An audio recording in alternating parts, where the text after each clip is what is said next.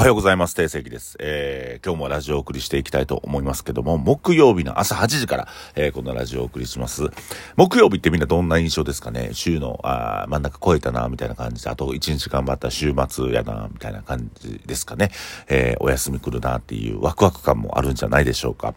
僕割と木曜日好きで、まあ木曜日から金曜日、土、日と、えー、週末に入っていくので、もうこれで頑張ろうみたいな、わ、なんかみんな来てほしいなっていうのが木曜日ですね。えー、隕石に関しては水曜日割と忙しいので、えっ、ー、と、木曜日、水曜日が一段落して、なんか木曜日に、それ木曜日に僕銭湯行くこと多いかな。お昼間ちょっと早起きて銭湯行くこと多いですけども。うん、で、あのー、まあ、これね、スタッフのみんなに聞いてほしいんですけどね、聞いてくれてると思って喋りますけど、あのー、お店早く閉めましょう。お店は1時やったら1時、2時やったら2時、えー、しっかりその時間に閉めて、えー、その後、まあ大体15分から20分の間に、もうその後には店出れるように、ね、日報も書いて出れるようにしましょうね。あの、そうじゃないとやっぱり自分の人生自体が豊かにならないので、えー、帰って本を読んだり漫画を読んだり映画を読む、映画を見る時間っていうのは必要やと思います。僕今今日はあの、ベノム見ました。ベノム、なんとか帰ったらカーネージっていうやつを見て、あの、ベノムのなんか、こう、ちょっとね、イチャイチャ感を見て楽しかったですけども、そういう風に映画をね、一本見るぐらいの余裕は、えー、人生の中で一日必要だなと思いますので、えー、ぜひ早く締めましょう。もうこれは守ってください。ということで、これスタッフに皆さんお送りしました。えー、っと、あのですね、ビールの重富ってご存知でしょうか？えー、重富、ビールの重富。あの、広島にあるビールなんですけど、あのー、何やったかな、スイングカランっていうカランがあって、あの、ビールの、コックがあるんですけど、ビールを入れるね。皆さんが知ってるビールで、それがスイングカランっていうのは、昭和の、ビールの、えー、次、え、継ぐ時の、まあ、コックやと思ってください。横にこう振るんですよね。また水、水道の蛇口みたいな感じですね。なんかこのくるくる回すタイプじゃなくて、えっ、ー、と、左から右にキューってやるような水道の蛇口って昔あったじゃないですか。それをイメージしてほしいんですけど、まあ、それでビールを一気に注いで、あの、当時はビール、ビール継ぎっていう仕事があったぐらい、ビール継ぐのかなりあのー、難しい技術のいる仕事やったんですね。で今はもうあのね、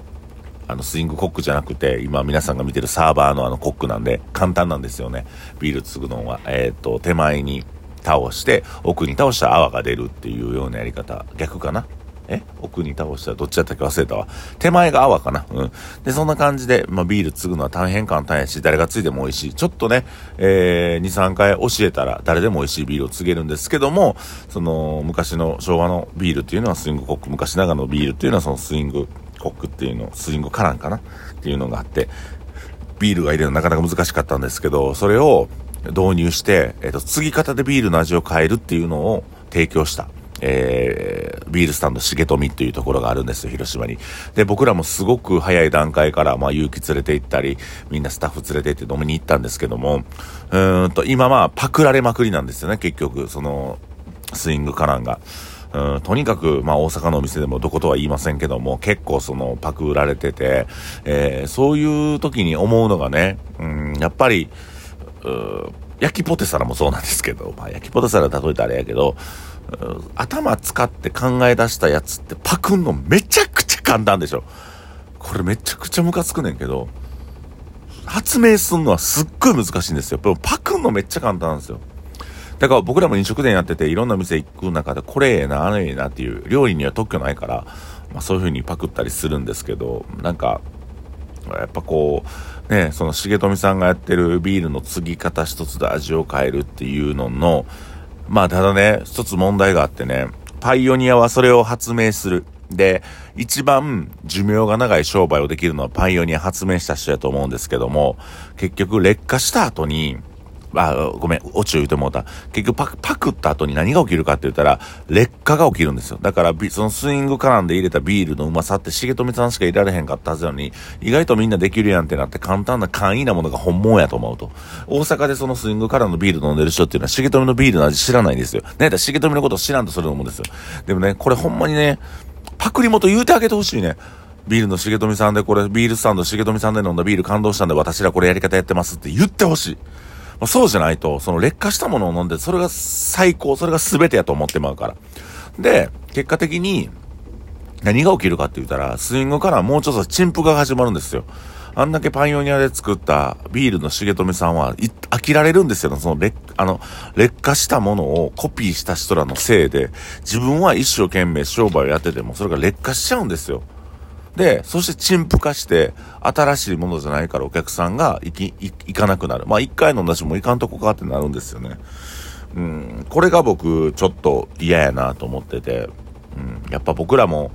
ね、新しいゲストバイトとか、いろんな仕組みを考えて頭使ってやってんねんけど、まあゲストバイトなんかパクられまくりなんですけど、やっぱゲストバイトすらも、ああ、もうなんか陳腐化してんなって正直思うんで、なんか、ゲストスナックとか新しいイベントを考えてやってます。デッドアライブとかね。うん、そういう風に面白いイベントやんねんけど、やっぱパクられるから、やっぱこう、みんなが使いやすいものだからこそ、汎用性が高くて、えー、導入しやすいものではあるんだが、同時に陳腐化と劣化と、まあ、まあ、劣化と陳腐化が同時に進んでしまうと、飽きが来るので、お客さんらからしたら目新しいもんじゃない。で、アイディアを守り続けることは不可能で、新しいアイデアを出し続けるしかないんだなっていうのが僕はやっぱ思うんですよね。で、ビールの重富さんは僕すごく尊敬してて、ラジオも聞いてるんですよ。やっぱほんま発明家やなって、発言、いろんな発言を聞いてからいつも思います。あの、すごい素晴らしい方だなと思って。で、なんか自分のこと一人称重富は重富はって言うんですよ。で、なんかそれも交換できるし、交換、行為を交換、うん、したい部分でありますよね。だから、あの、やっぱパイオニアというか、一番初めに、ね、初めの初めの第一歩を踏み出した人っていうのは、もっと僕は大事にされてほしいし、パクった方とか、ネタ元で使った人っていうのは、やっぱこう、パクリ元の人に対してリスペクト送るべきやと思うし、ほんまにね、表面上さらっとパクるのって簡単なんでね、えー、もう陳腐化したものがお客さん切られるのはあなたが作り出したんじゃないかなっていうふうに、